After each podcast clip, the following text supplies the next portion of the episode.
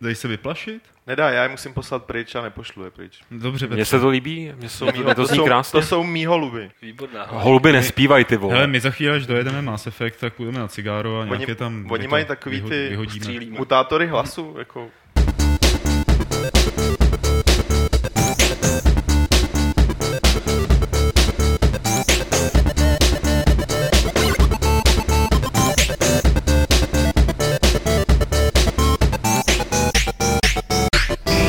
Stejně jako každý jiný týden se vám na vlnách rádia Internet ozývá podcast videoherního serveru Games.cz Fight Club eh, číslo š- 74. Pardon.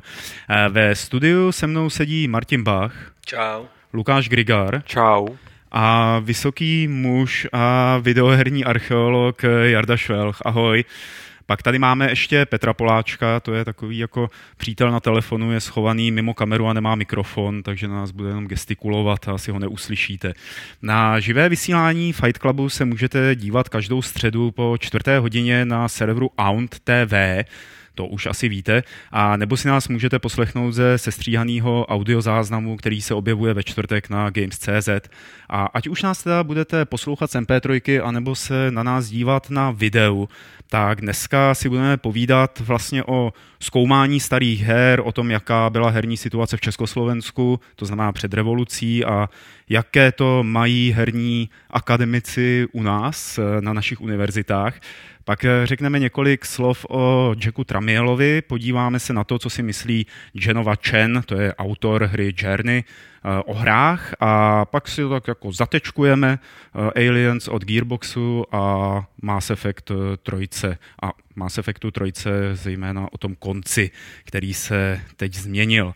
A ještě předtím, než se vrhneme na ten náš první velký blok, tak je tady servisní okénko Games.cz, což je na Martina, aby nám řekl, co se tady stalo anebo nestalo a jestli je to dobré nebo jestli je to špatné. No, stalo se toho spousta. První věc, eh, nebo mám tady takový tři věci připravený. Eh, První je, eh, se týká Games Fanatics. Hodně jste se ptali vlastně na, tenhle ten, na tuhle tu akci, kterou jsme zhruba asi před rokem s velkou jako pompou ohlásili a přijali jsme vlastně tam první fan stránku wofan.cz. Eh, Pak se to trošku teda zadrhlo a musím teda říct, že částečně mojí vinou. Eh, Každopádně teď jsme vlastně přibrali teda druhou fansajtu, eh, jde o codzone.cz, stránka o Call of Duty, eh, která teď změnila design, přidali tam nějaké nové funkce a eh, na rozdíl od Wofanu, který, eh, když už jsme ho přibírali do toho programu, tak byl hodně už velká vlastně fan stránka, tak Codzone je o poznání menší, eh, takže doufáme, že prostě eh, třeba přes ten program jí pomůžeme k tomu, aby tam chodilo víc lidí a abyste se o to prostě zajímali. A co je tady další věc, je vlastně pozvánka na eh, sraz milovníků starých her a konzolí, který nám přišel dneska do e-mailu a říkali jsme si, že teda přestože s tím nemáme nic společného, tak, tak vás na to pozvem. Eh, Je to pro všechny speciálně, který nadávají, že všechny herní akce jsou eh, v Praze, tak tohle je v Brně. Eh, Pořádá to nějaký občanský združení, stránky té akce najdete na adrese ggc pomlčka brno.blogspot.com A součástí té akce je nějaká Sega Madness Party a bude to celý prostě o těch retro hrách a tak.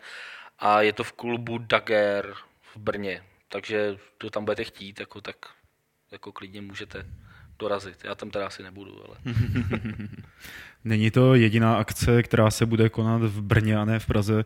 To vlastně Jarda může říct takhle na začátek, protože vy pořádáte taky něco podobného. Jasně. Uh, skupina lidí, kteří se zabývají herními studii v Brně, pořádá 11. května konferenci, jmenuje se to konfer- konference 2.0 a bude se to zaměřovat jednak teda na akademický studium her a jednak na vůbec na užívání si legrace s hrama. Myslím, že tam budou nějaký konzole. Podíváme se na to, co se prostě stalo za poslední rok a nějak to zhodnotíme.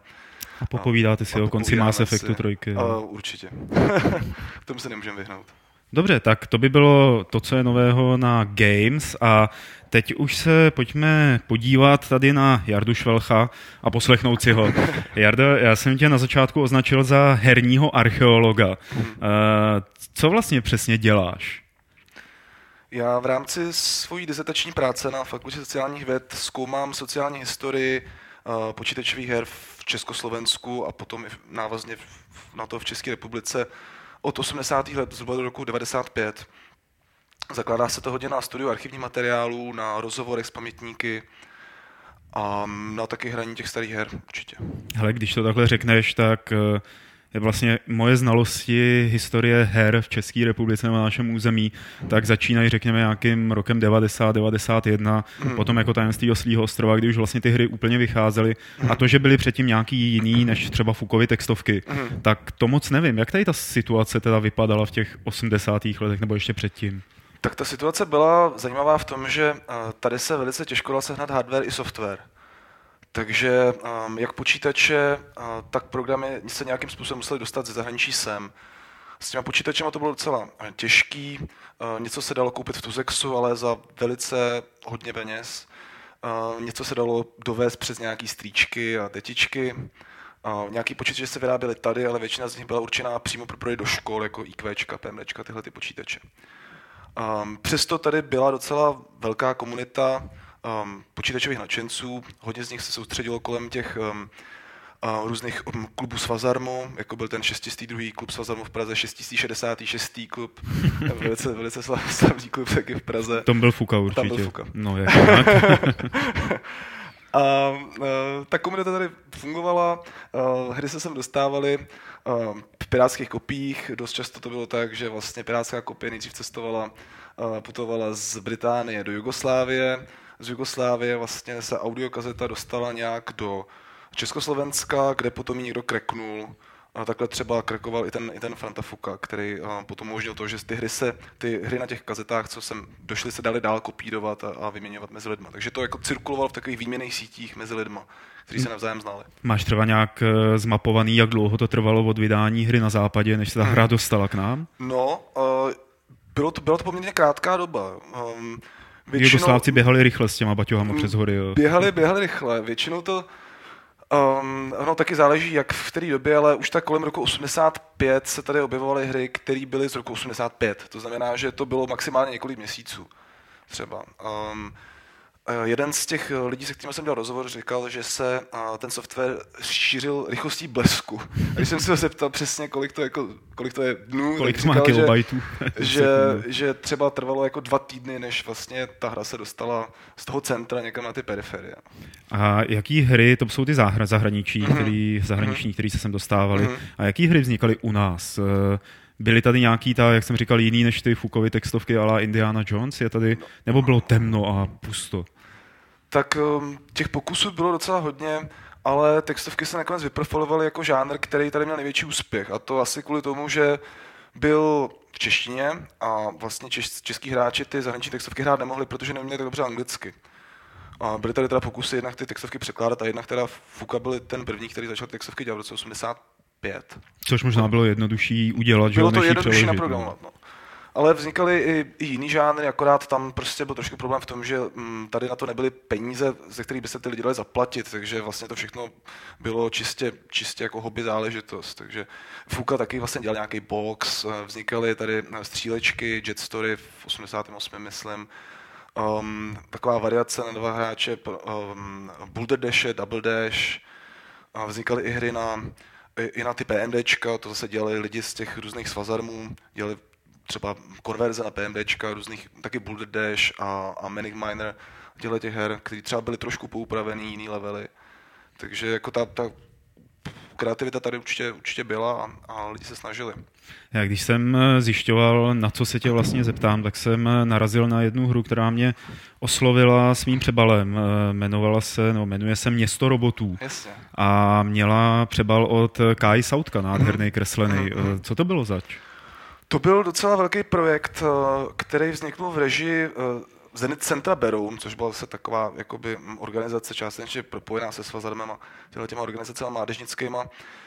Um, byla, byla to textovka, která byla propojená s takovou celostátní soutěží.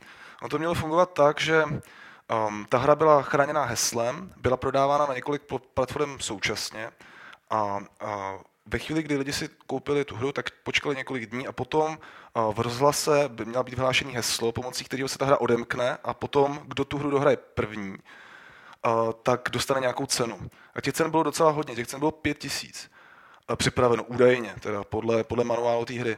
Takže to vypadá, že um, skutečně se očekával velký zájem. A ta hra byla docela hodně populární. Problém byl v tom, že ono se nepodařilo tu hru zabezpečit před hackováním, takže prostě někdo tu hru hacknul předtím, než uh, to heslo bylo vyhlášené, heslo byla konvalinka, a jako to heslo se Takže šířilo... ti z vás, kdo jako čekali až se z rozhlasu ozve heslo, tak do teďka, tak teď slyšeli, je to konvalinka. no byla to textovka taková sci-fi uh, v nějakým takovým kybernetickým městě, kde vlastně nejsou žádní lidi, jenom roboti a ten uh, hlavní hrdina kosmonaut se musí nějak z toho města dostat zpátky. Ty jsi říkal, že když eh, zkoumáš uh, tyhle staré hry, tak děláš rozhovory s pamětníky mm-hmm. a tak dále. Jakým způsobem teda přicházíš k těm hrám a dají se ještě dneska jako rozběhnout na dnešních strojích? No, myslím, že sehnat ty hry je není až tak složitý, protože Aha. tady je docela velká komunita lidí, kteří uh, ty retro hry hrajou nebo se mě zajímají, nebo to je pro ně nějaká nostalgie, takže uh, ty hry se, uh, hry se archivují, jsou jednak na, ty textovky jsou na serveru textovky.cz, který má poměrně dobrou, myslím si, že téměř kompletní sbírku textovek, co tady se udělali. A jednak lidi nahrávají a ty třeba i, ty, i autoři nahrávají svoje hry, třeba na worldofspectrum.org. To se, týče teda, to se týká Spectra, což mm. je hmm. jakoby to, to, platforma, která teda mě je osobně nejbližší, takže o tom vím nejvíc. Takže tam let ty české a slovenské hry jsou a dají se stáhnout a dají se hrát v emulátoru na jakýmkoliv trošku modernějším počítači. I na Nintendo DS třeba se vyhrá. Wow. No. Existuje něco jako zlatý grál, o čem by si třeba věděl, že to existovalo, ale nedostal by se k tomu? No to přímo ne, ale jedna věc, která mě zajímá, je identita jednoho autora jedné textovky. Existuje taková textovka, která se jmenuje Příběhy Indiana Jonesa na Václavském náměstí 16. ledna 1989. A je to taková satirická, sarkastická textovka o tom, jak Indiana Jones se ocitne na Palachově týdnu a jak tam vlastně policie tehdy teda bezpeč, veřejná bezpečnost a milice rozhání ten DAF jako velice brutálně. Já, promiň, že to skočím, já jsem měl pocit, že tohle nebyla hra, ale že to byl jenom jako jeden, jeden screen s textem, že Indiana Jones je pod, ne, ne, ne, na Václaváku pod koněm a dostane do držky od eh, VBček a ne, konec. To je, to je hra. Je Aha. hodně složitá, hodně těžká. Um, a předpokládám, ale nevím to jistě, že byla uh, napsaná jako reakce, prostě na bezprostřední reakce na ty události. Mm-hmm. Um, Indiana Jones byl tedy populární postava, jakoby jeho filmy Indiana Jones šly v kinech a byly textovky o, o, o něm od Fuky ale tady se vlastně dostal do té absurdní situace, kdy se musel dostat z Václaváku a zabíjel milicionáře sekerou a tak. A ten autor se, no, se podepsal jako Zuzan znovu zrozený. A docela by mě zajímalo, kdo to je, rád bych si s ním popovídal. Když to je jenom taková velmi volná asociace vtipná, protože moje sestra Zuzana tam tehdy dostala slzákem, jako prostě tam na do metra, ale nemyslím si, že by měla To nebyla ona, jako která vím, že, vím, že jako z toho bylo pozdvižení v rodině, že prostě sestra přišla s brekotem náctivata, hmm. ale jako programovat myslím neumí. Teď se, jak se dotkl toho politického tématu, tak uh, před tou revolucí u nás uh, hodně třeba hudba, že jo, nebo literatura reagovali teda na politickou situaci. Uh, ty hry se tomuhle tomu vyhejbaly, nebo No úplně nebylo ne, to tam? úplně ne, protože uh, byla tady ten Indy na Václaváku, Uh, pak tady byla další hra Přestavba, která taky ironicky nějak reagovala na, na, mm, ty, na ten vývoj. A, myslím, a že to byla tak, taky textovka. Byla taky textovka. A myslím si, že další asi jedna nebo dvě na to takhle reagovali. Hmm. Takže asi nebyli moc populární nikde, že? No, tak to, to teďka v tom už se svazármu třeba no, no, ty už se šířili prostě mezi, mezi lidma. Eh, tak eh, pojďme trošku odskočit do těch eh, starých her. K tomu, ta, co děláš, ty se těm hrám věnuješ na univerzitě, se říkala si, píšeš tu doktorantskou práci. Jaká je pozice tebe jako videoherního nějakého akademika v rámci našeho toho vzdělávacího systému?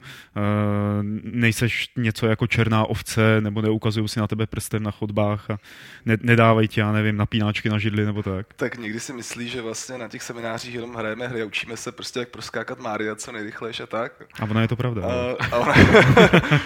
by. Ta pozice, já si myslím, že lidi k tomu na akademické půdě přistupují celkem s pochopením, a, protože vědí, že to je velký fenomén, ale zároveň tady není moc lidí, kteří by se tomu jako konkrétně nějak věnovali.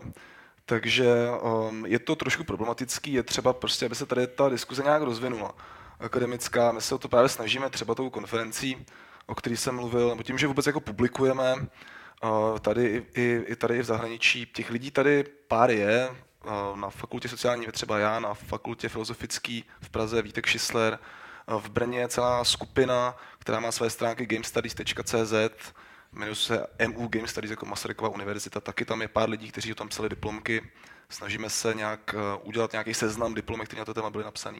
Takže jako potenciál tady je, ale ještě prostě se, je třeba chvíli čekat, než to všechno se nějak vyvine. Jsme někdy před rokem vlastně v rámci AHP dělali takové jakoby setkání tady lidí, co prostě na vysokých školách se věnují hrám.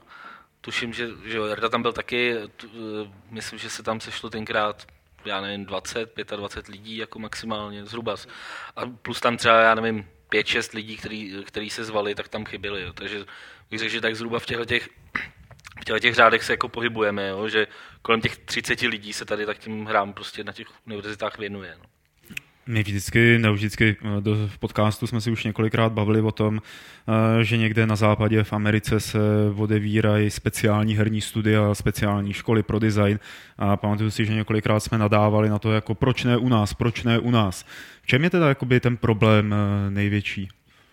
Že to u nás není rozšířenější nebo že to není specializovaný jako obor vyloženě? Tak ono záleží na tom, jestli bys ten obor koncipoval jako teoreticky, spíš jako um, stojící na nějaký sociologii nebo studiu té kultury, anebo jestli jako praktický obor. A myslím si, že třeba v Británii je docela hodně těchto těch, um, těch programů, kde se lidi učí dělat hry. A to je taky tím, že tam ty ale bakalářské programy jsou hodně prakticky orientovaný a je vidět, že tam v tom jsou peníze i v tom biznesu. Jo? A je tam, prostě existuje tam nějaká spolupráce mezi tím biznesem a těma školama. Tady zase ten herní průmysl není až tak silný. A je, taky jsme malá země, takže jako možná jako to je taky ten důvod. Um, předpokládám, jako jsou tady nějaké tendence něco takového se, se pokusit udělat. A existuje tady spolupráce třeba mezi lidma z matfizu, který ty hry dělají, a lidma z filozofické fakulty mají společný seminář, kde se snaží vymyslet nějakou hru a potom ji i realizovat. Mm-hmm. Takže máš pocit, že do budoucna se blízká teda na lepší časy? A... Já si myslím, že, že pokud bude třeba nějaká... naši posluchači, až budou chtít jít na vysokou školu, tak se k vám budou moct přihlásit a začít studovat hry. Já si myslím, že, to, že, se, že to je neodvratný. Otázka je, otázka je jakoby v jakém časovém horizontu. Mm-hmm. No tak, budeme o tom určitě informovat. Eh, Jardo, eh, tímhle tím skončíme náš rozhovor, protože na témat je tady ještě hodně a určitě se ke spoustě z nich budeš chtít nějak vyjádřit. Eh, takže díky moc, že jsi takhle popovídal. Díky, díky za pozvání. A ještě tady zůstaň jo, sedět. Jo, Já vím, že potom musíš utíct, jo, ale ještě nikam neodcházet. Jo, jo, zatím počkám. A půjdeme na ty novinky. Před několika dny, myslím, že předevčírem, nás zastihla zpráva, že zemřel Jack Tremiel, pionýr herního průmyslu v podstatě. Eh, ono to je jméno, který možná jste neslyšeli nebo ho až tak neznáte, ale byl to přitom významný člověk a tady se ho nějak tak ve stručnosti připomeneme. Kdo to teda byl Tramiel a čím se proslavil? No tak jako mm, v první řadě to byl zakladatel Commodore, vlastně firmy, která ještě v 50. letech začínala jako firma na eh, Eh, dělání prostě psacích, nebo na výrobu psacích strojů. Mimo, právě Tady je zajím, zajímavá poznámka. Zajímavý, že, že vlastně oni spolupracovali tenkrát s československou firmou Konzul, že jo, a prostě nějak to. No následně teda samozřejmě začali dělat počítače. Eh, tady důležitý je říct, ty jsi, ty jsi, ty jsi říkal, že to je pionýr herního průmyslu. Podle mě to, ono to není podle mě tak úplně pravda, jo. On to byl fakt jako businessman, fakt v tom úplně pravém slova smyslu, eh, že vlastně já nevím, jestli bych ho dneska přirovnal ani ne tak třeba k Jobsovi, jako já nevím, k Bobby Kotykovi, nebo prostě k takovým lidem. Fakt člověk jakoby z biznisu, který teda zasahoval nějak do výroby toho hardwareu a určoval hodně, co, co prostě bude ta firma dělat, eh, ale ne, neměl přímo jakoby s hrama až tak nic společného. Nicméně ty jeho produkty, samozřejmě prostě hry se na ně hrály a, ehm, a byly prostě strašně úspěšný. Že? Jako já ho mám, jestli si můžu dovolit nějakou jako osobní uh, jako poznámku, tak já ho mám jako fakt zafixovanýho jako člověka, který málem zničil Amigu ve své době, jo, což je jako hned úplně na začátku. A teď, eh, když jsem si připravil na ten podcast, tak jsem uh, si čet znovu ten příběh, který už jsem čet kdysi, kdy vlastně on v roce 84 uh, rezignoval na post jakoby šéfa Komodoru a založil si novou firmu, ve které teda... Uh, Pozor, on odkoupil nějakou divizi od Atari, že jo? No ne, ne, ne, to bylo, až, to bylo ještě předtím. On chtěl v Commodore dělat 16-bitový počítače prostě a te, nějaký akcionáři to nechtěli. Prostě mysleli si, že je to jako kravina, prostě dělat v té době už 16-bitový počítače, on viděl, že v tom je jako budoucnost a nějak se tam prostě hádali eh, a on byl eh, v rámci tohohle toho na nějaký návštěvě, eh, kdy právě společnost, kde se měla začít vyrábět Amiga, kterou, která tenkrát byla fakt jakoby úplně v plenkách, bylo to ve fázi nějakého prototypu, tak potřebovali investora a on tam byl a, a říká jim, no, jako, tak ten chipset máte, ten by se mi jako líbil, ale zbytek je jako na hovno, lidi máte na hovno a prostě nic od vás nechci a vzal bych si třeba ten, jako ten chipset, bych si jako licencoval, do Commodoru ještě. No a uh, takže tím pádem Amiga tenkrát začala uh, jednat uh, s Atari, protože tam to byli bývalí zaměstnanci Atari. A následně teda Tramiel skončil v Commodoru, založil si novou firmu a začal tam navrhovat nový počítač, nebo začali tam navrhovat nový 16-bitový počítač, který bude jako pro každýho a takhle. A následně se dozvěděl, že Atari je teda ke koupi. Protože Warner Bros., který ho vlastnili, tak to Tak, tak prostě na tom prodělávali strašný hmm. prachy, že jo. Takže, takže jakoby vlez teda do Atari, který už v té době měl domluvu s Amigou, že teda uh, budou, že, že od nich prostě budou brát hardware, jo, prostě základ jejich nového 16-bitového počítače. A uh, takže ty lidi se z Amigy se strašně jako zděsili, jako Ježíš Maria, jako tenhle ten, tenhle ten jako Magor a ani on teda Amigu prostě nechtěl takže uh, oni šli zase za, Commodore, uh, za, za Commodorem zpátky, odkud jako Tramio mezi tím odešel a domluvil se s ním a Commodore je koupil. Že? Nebo respektive založili novou firmu, prostě Commodore Amiga, ve který byl nějaký společný podíly. Takže jakoby celá tahle ta historka uh, vlastně směřuje k tomu, že vlastně to byl fakt člověk, který třeba když koupil Atari, tak uh, vyházel naprosto většinu lidí, kteří tam vyvíjeli hardware, zrušil všechny projekty a začal to dělat úplně od znova. Že to bylo jako fakt jako tvrdý obchodník eh, ze vším všudy. Eh, je fakt, že já nevím, on, on vlastně z Atari odešel v roce 94, tuším, hmm. nebo takhle, eh, a od té doby se prostě věnoval byl pořád jakoby nějaký v členech představenstva nějakých, nějakých společností, ale už, už jakoby dá se říct, že z toho, z toho průmyslu trošku jako vypadnul. No. Tady to srovnání s Jobsem, který si provedl, tak je zajímavý tím, že on... No úplně nesedí teda, ale jako tak ne, trošku. že on jako paralelně no. s Jobsem, který si dělal Meka, tak on Tramiel začal dělat Fatary STčko. Uh, že ST bylo dost no, to bylo, pod jeho vládou. To jo, ale ST bylo jako později, že jo. Jako... To bylo od roku 86 přibližně, jako jestli to tak no. pamatuju. No, to už byly první modely. A říkalo se mu Macintosh pro chudý, protože jako umělo toho hodně, ale bylo to levnější vlastně než Apple. Tak to byl Tramiel, on byl původně Polák a prošel si koncentračním táborem, vlastně tak se dostal do té Ameriky, ale pojďme eh, teď k praktič, praktičtější stránce, eh, a to sice ke Commodore 64, který se prodalo 12 až 17 milionů kusů, jak tady čtu, jak mi to někdo připsal do scénáře. Já jsem to mě ne, já jsem to tam nepřipsal. Já, já jsem někde čet, že jich bylo 22 milionů, ale tak. Dobře. Uh... Připsal to ten chlap, co tady sedí s náma a nechce odejít. Měli jste někdo Commodora? Já jsem ho neměl, ale chodil, jsem, jsem, chodil jsem za kamarádem, kteří ho měli a poslouchal jsem muziku, hlavně v těch hrách. tam byl ten Chip Sid, že, který do dneška je fakt legendární a lidi do dneška na tom dělají muziku, to je jako jedinečná věc. Já jsem měl Commodora uh, nějakou dobu, krátce předtím, než jsem, než jsem si koupil Amigu, a už to bylo teda tím pádem dost pozdě oproti tomu, co, co to mělo zbytek jako třídy a tak, jako, takže uh, jo, jsem... jako ve Vlašimi ve třídě měl každý Commodore vlastně, Ne, no. tak to ne, ale tak Commodore a didaktiky a, a ZX, jako to tam prostě jako jelo, že jo, no.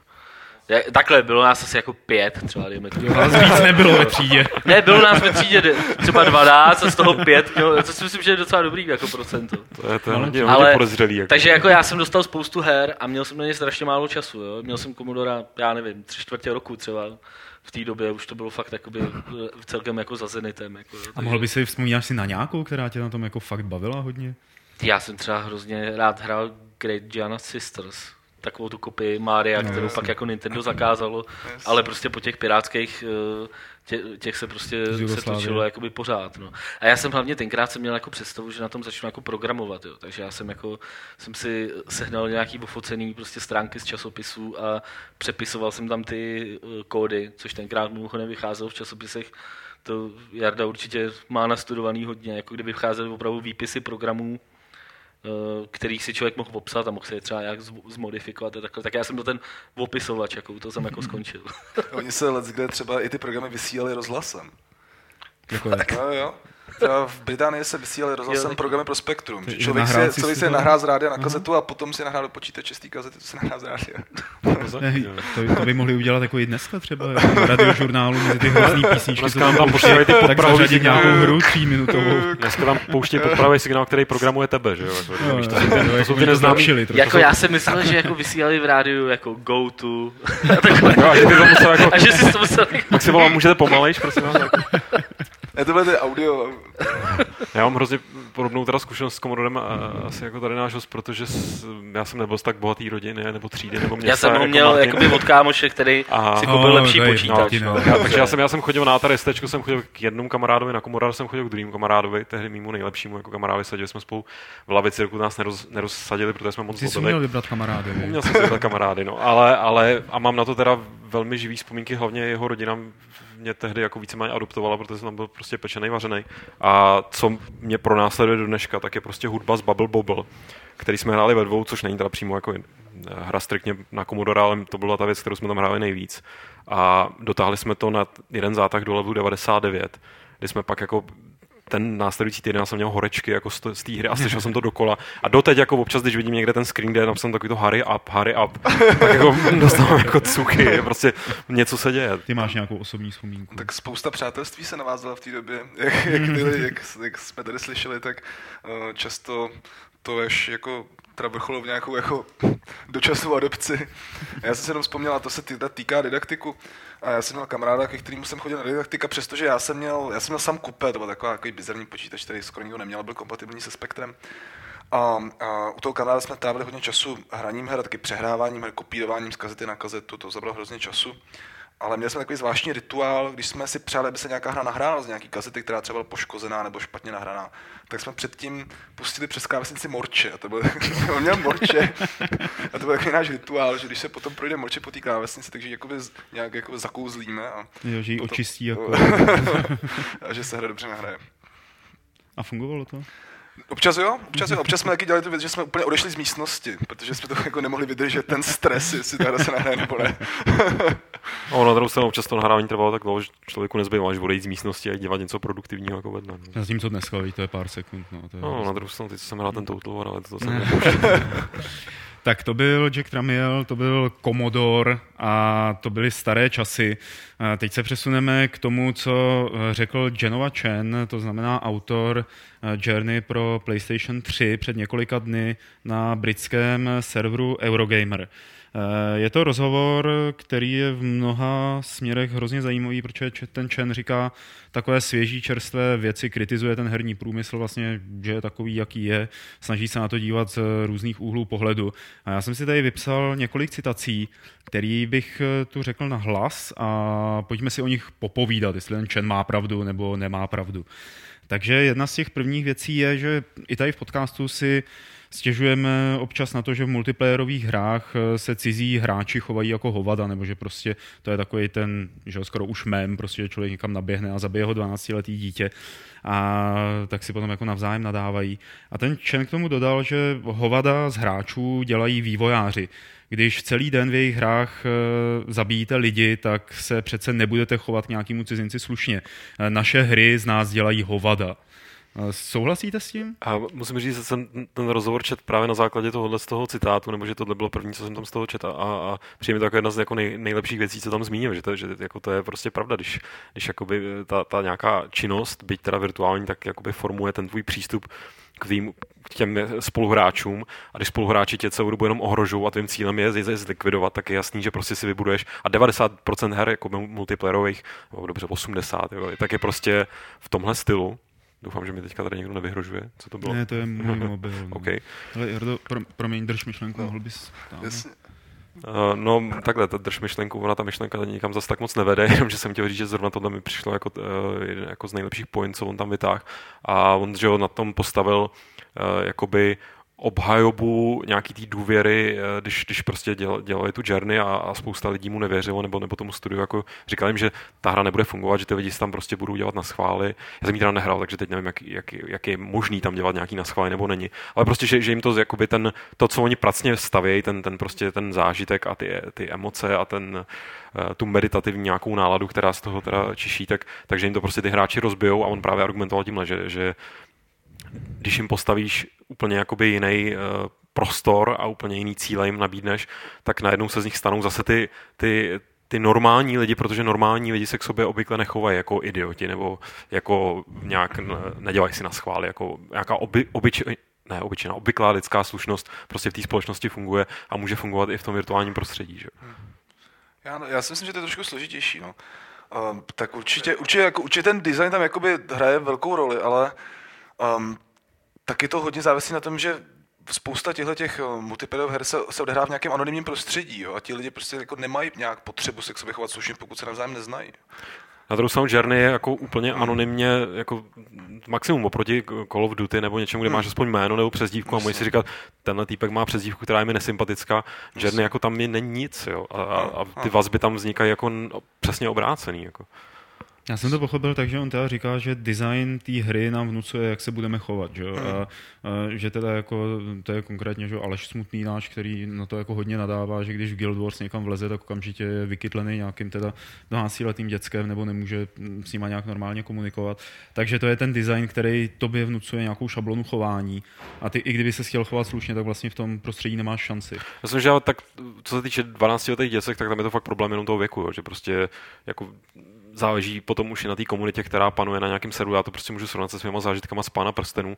Jako onlineovky všeobecně jsou teda, mají tu pověst velmi špatnou, ale co já jsem prostě toho pána prstenů hrál nějak nárazově ten rok, nebo jak dlouho, tak, tak já jsem měl jenom ty jako že, že by se mi stalo něco takového, že bych tam prostě potkával děcka nebo někoho, kdo se chová jak blbec, jako z principu, protože prostě to prostě tak nic takového tam nebylo. Jo. To prostě, nevím, jestli, jestli jsem měl zrovna štěstí na serveru, ale myslím si, že tam je to opět, jako, že to prostředí je přece jenom skrz, já nevím, toho, toho Tolkiena a tu nějakou prostě poetiku a dejme tomu třeba i to přitáhne lidi, kteří umějí číst, Uh, takže ty jsou třeba někde jinde než prostě 12 letý dítě, který jako se čtení má ještě problémy. Ne, jako ty, ty, ty, umí číst to.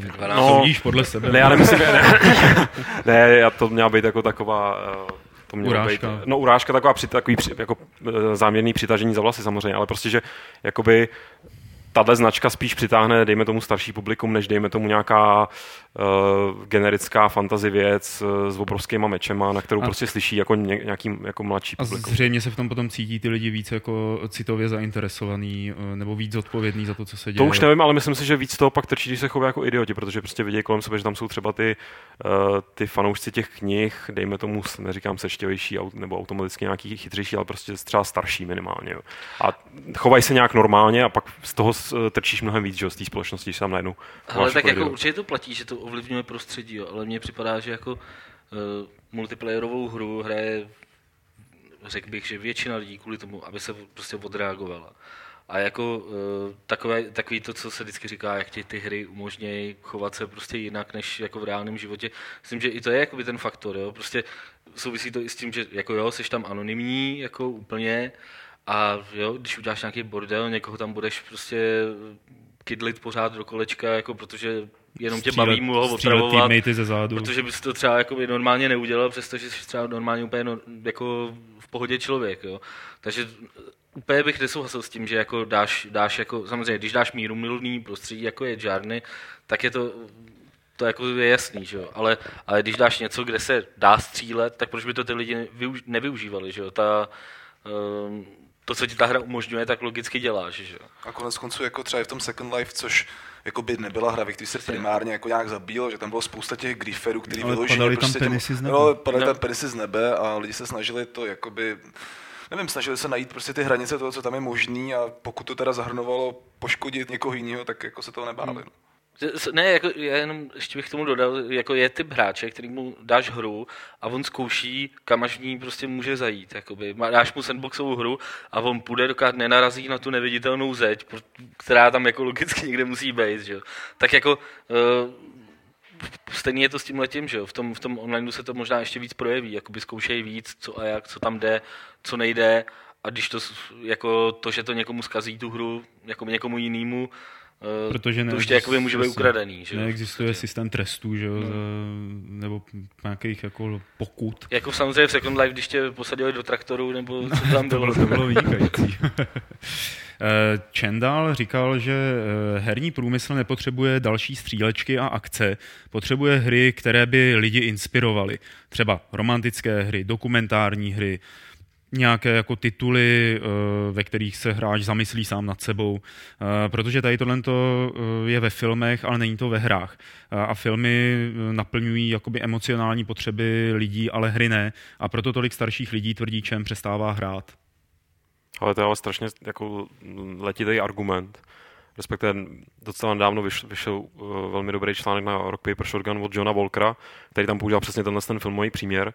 Já bych se teďka měl přihrát plojičičku, že něco podobného jsem psal někdy prostě před 6 lety, jako že mě, že mě vadí, že můžu jít do kina prostě na Transformers, na Woodyho Elena, na Larse von Triera a tak dále, a tak dále, jako na hrozně různé věci, různé typy zábavy nebo prostě uh, nějakého zážitku a, a ve hrách to není, že ve hrách prostě mám takhle ve- ve velký balík Transformers a pak teda takhle pár jako nějakých eh, Journey a takovýchhle her. A nevím, jako ty přím, jako uh, stavit vedle sebe dvě různý média, takhle jako fundamentálně rozdílný je asi uh, dost ošemetný. Na druhou stranu mě tenhle jako příměr pořád přijde docela sedí, protože, blízko, tak protože jako, to- jakoby furt, furt beru, nebo respektive to, to třeba psal i ten Volker, že prvních prostě 20-30 let kinematografie máš jako pokropený kropič a, a, a vlak jede na publikum a takhle a pak to začalo teda Hmm. nabralo nějaký grády a že ty hry, a že, že, že jakoby převládá takový pocit, a já teda ten pocit trošku sdílím, že těm hrám to nějak jako podezřele trvá, nebo jako na to, na to jak se překotně jako vyvíjejí mnohem rychleji, prostě než třeba ta kinematografie, tak, eh, tak eh, naopak mi přijde, že, že, že, že pořád jako se teda motáme kolem těch pokropených kropičů a, a že, že bychom měli jako, že, že jsme furt jako, kdykoliv se objeví nějaká hra, která trošku se pokouší o něco víc, nevím, nějaký Mass Effect, jo, tak se radujeme, jak je to teda teď to umění a tohle. Ale když to, když to vlastně srovnáš, tak, nebo vezmeš to z pohledu toho fakt jako kritika, který zná ty jiný média a ten, a ten stav v nich, tak je to pořád jako strašně se plácáme jako na začátku. Jo. Mm-hmm. A myslím, že ten Chen, pochopil jsem, že prostě neříká nic jiného, jakoby sdílí tady ten pocit. Jo. Ono se to hodně týká ale jakoby tý, tý Ačkový produkce, že tý komerční. Já si myslím, že na té indie scéně vzniká spousta her, které se o tohleto snaží vzbudit nějaké emoce. Já, um, Takhle, ono, ty, ty velké firmy samozřejmě se snaží neriskovat, že jo, a pokud možno recyklovat ty mechaniky, které fungují. A e, lidí, jako že, že Sony dá peníze Genovi, Genovi Chenovi na Johnny, to je super, jako takových lidí je docela málo, že to je tým Ico, Genova Chen, pár lidí. Jo. No teď ještě bych zmínil do toho výčtu takovou tu hru, jak kde hraješ válečního reportéra, která ta ještě nevyšla. Jo, jo, jo. Frontline se jmenuje? Nebo tak? Mm, nepamatuju si přesně, ale to je tak jako taková polo-indie produkce. Že? Jo, ale Mm. je to podle mě přesně ten příklad, eh, o kterém eh, mluvil ten Chen, to znamená, Hmm. seš jakoby ve válce, máš v ruce kameru a musíš fotit nebo musíš přinášet reportáže a nemůžeš zabíjet. Jo. Je to jiný druh jakoby toho obsahu, třeba dokumentární nebo jako Jasně. něco takového a toho moc není. No. Petr tady ve dveřích vy- vytýká, že, že hry jsou jsme vázaný... intelektuální. Ne, že hry jsou vázané na technologii, že tam potřebuješ nějaký skill a že to je tím pádem to nejde? Tady zazněl názor, že, že těžko, těžko přemluvím mat- matku, aby vzala ovladače a hrála nějaký dojemný hry, um, ale já si myslím, že to je bariéra, kterou si ten herní průmysl dělá sám. Když, jakoby, když, Will, když Will Wright dělal Sims, tak mu řekli virtuální domeček pro paniky, taková blbost, kdo to bude hrát, že jo. A ukázalo se, že to tak vůbec není jo? a to se založilo to úplně nový žánr. A tyhle, ty, tyhle ty hranice jsou prostě iluzorní podle mě a jsou prostě daný jenom tím, že ty firmy se bojí prostě trošku riskovat a vymýšlet nové věci. A bylo to vidět i na úspěchu Wii, že jo, který okamžitě prostě objevil úplně novou demografickou skupinu, že jo, důchodce. A moji rodiče si koupili k Vánocům Xbox Kinectem, protože chtěli tancovat. Dance Central. Zatímco Petr svojí matce prostě, když dává ovladač, tak jí pouští Dark Souls. že A pak se diví, že jako máma nechce hrát. jak jste říkal, ty bariéry si staví ten průmysl sám a že si myslím, že kdo, kdykoliv za mnou někdo přijde, ne teda zrovna Petr, Petr to, to řekl trochu jinak, ale že dost často slyším, jako že teď hry musí být zábava, hry musí být takovýhle, nebo hry musí něco, něco, něco. To mi všechno přijde jako, že je nedostatek představivosti jako od toho člověka prostě a, a přesně byly už hry, jak, jak na jednu stranu jsem tady teda řekl, že jsem takový, mám pocit, že, že nám to trvá, ten vývoj, na rozdíl od té kinematografie nebo co, tak na druhou stranu prostě byly hry, které už jako působily jako takový jako skok eh, evoluční dopředu a, a je mi líto, že se toho někdo nechytil víc a úplně teda pomím samozřejmě nezávislá scéna, tam to jako všechno bují a prostě hry od lidí jako je Anna Antropy, taková, eh, která dělá vlastně hry o svý zkušenosti eh, vlastně eh, chlapa přeoperovat na ženskou a, a prostě různý genderový stereotypy rozbíjí skrz svoje věci. Jako takových věcí je tam tuna, ale bohužel teda to jsou pořád strašně okrajové záležitosti. No. No ale jako přece nemůžeš čekat, že takovýhle hry, nebo jako nemyslím si, že by se z takovýchhle her měl stát někdy main, mainstream. To ne, Stejně jako ty říkáš, můžu jít na Transformers a můžu jít na nějaký iránský film, jako, No, který ten iránský film že jo, stál prostě pár tisíc. Jako, No, ale jo, Jasně, ale- počkej, ale- ale z pohledu jako uh, obyčejného člověka, který se občas podívá v televizi na nějaký film, je iránský film stejně okrajový, jako prostě pro herního fanouška nějaká ženská, která dělá hru. to jo, ale pořád tam máš, chlapem, pořád tam máš, prostě to, to, jsou, to, to říkáš To, takhle co- Transformers, To, to, co jako Lukáš říká, co by, po co bych se podepsal, je, že bychom chtěli, aby o těchto těch hrách jako bylo víc vědět. ale Jo, to, to ani Ale jako to ani tolik je fakt neříkáme, jako, jo. chyba, jako, tak, jako my píšeme o hrách, jako, tak Ale chyba je, v- chyba je, jako, my se tady stěžujeme na to, že se o těch hrách nepíše. Ne, ne, ne, ne, ale já říkám něco jiného. Říkáš prostě Transformers, iránský film, to je takhle jako daleko od sebe a tady je ten Woody Allen, jo. Prostě mně přijde, že chybí skutečně zdravý, dospělý mainstream, který není ani jako blockbuster, blockbusterová ptákovina, kde musíš prostě všechno rozstřílet a zároveň dobře není to prostě totální androš nebo, nebo jasně, že jsou témata, které prostě zůstanou okrajových té společnosti. Jo. To, jako i furt jsou filmy, prostě nějaký queer tematika a takhle, tak to taky pořád není žádný mainstream, byť už máme nějaký filmy, který jako bourali tabu a tak. Ale prostě pořád tam máš jako velký podle mě prostor, kde mi chybí uh, dospělý hry. Jo. Ale je, jako podle mě to dost souvisí, no. podle mě to ale dost souvisí s tím, že prostě hráčů je pořád jako relativně málo v poměru uh, tom, kolik je lidí, kteří se prostě třeba dívají na filmy. A jakoby ta, uh, že jo, vždycky, když někdo srovnává jakoby poměr tržeb filmového herního průmyslu a vždycky říká, že hry už vydělávají vlastně víc nebo stejně, jako tam je prostě potřeba myslet jakoby na to, že uh, za lístek do kina dáš 160 korun, za hru dáš 12 korun a uh, ten, ta masa těch lidí je prostě pořád menší. A uh, takže prostor pro takovýhle ten jakoby takový to něco mezi je prostě nižší. Když se, když se mrkneš na to, uh, jaký, procento, nebo říká se, že, že prostě vydělává třeba každá uh, desátá nebo devátá hra, si na sebe vydělá a, a uh, to, jsou, to je prostě, já nevím, ta špička ledovce, ty, ty největší mainstreamové hity, který jakoby v průběhu rokových vyjde třeba 20 a, a ty prostě na sebe vydělají. Pak je spousta her, uh, kde, který se většinou snaží do této špičky dostat. Jo. Když, se, když se podíváš třeba na typický příklad teď bylo oznámený, že uh, Bulletstorm druhý nebude, že jo. A uh, teď myslíš si, že by třeba ta hra jako s, tě, s takovým rozpočtem, pokud by to byla nějaká, by si řekli, dobrý, oni, oni chtěli dělat Bulletstorm jako, jako hru, která má potenciál, aby se dostala mezi těch top 20 her a nepovedlo se jim to, prodělali na tom a nikdy žádný druhý díl už prostě neudělají. Kdyby udělali nějakou hru, ale jako eh, kdyby Woody Allen dělal hru, jako, tak je prakticky jako jistý, že se prostě mezi těch top 20 her nedostanou, protože to publikum je menší, jakoby, než u těch filmů. Jo, jo. K tomuhle jsem chtěl jakoby dojít, že uh, to nesouvisí jenom s tím rozvojem a jenom s tím, že, jako, že si můžeš říct, vývojáři jsou tupci, že, že chtějí tohle, uh, kravaťáci si řeknou, na tomhle nevyděláme, tak to, tak to jako dělat nebudem, ale je to o tom, že ono opravdu se to udělat prostě podle mě s tím současným publikem nedá. Jako. A je to třeba otázka několika desítek let, než se to publikum natolik zvětší a uděláš to. Jo. Víš, jak jsi třeba říkal o tom, o tom víčku, tak Hmm. ano, Nintendo objevilo prostě novou úplně skupinu lidí, kteří začali hrát hry, Hmm. ale to není skupina, který prodáš uh, hru nějakou, s nějakou velkou myšlenkou, že jo? Jakoby těm prodáš hry, kde tancuješ a kde, kde si pinkáš a nic víc je jakoby nezajímá. Ne, to nejsou prostě lidi, kteří by chtěli hledat v, v těch hrách prostě Bůh ví co, že jo. Takže tohle, co, o čem se tady bavíme, je spíš zaměřený jakoby na eh, ne na hardcore hráče, ale na nějakou skupinu, která je ještě menší než hardcore hráči. Předpokládám, že přitom spousta lidí, eh, třeba kteří jsou stejně starý jako my nebo starší, tak ty hry dneska už nehraje, protože bytě třeba kdysi hráli, protože jim přijdou pořád stejně a už Hmm. Jo, nenachází jo, jo, to je spou- nový jasně. nějaký druhy zážitků. Jako, jo. Takže já vždycky, to, vždycky co kolik to, co říká jsem slyšel Čern, 20 letého člověka, který říká, přestal jsem hrát hry, protože mi připadá blbý a nemám na ně čas. Jako. Už jsem na ně moc starý. Jako, tohle říká spousta lidí. Že? Tak, to jsme řekli své eh, k tomu, co říkal Genova Chen.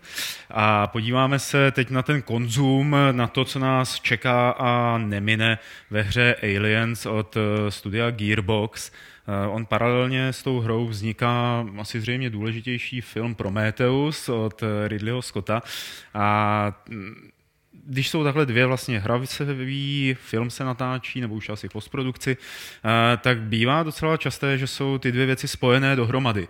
A já tohle to říkám schválně, protože tady máme Lukáše a ten ví, že ty dvě věci spojené dohromady jsou, protože mu to prozradil jeden člověk kdysi um, dávno. No, a teď nám to řekne. No, hele, máš pravdu, že mi jeden člověk ze Segy, už nevím, kdo to přesně byl, byli jsme tam tehdy tamhle s panem z, pohovkou, z Pohovky.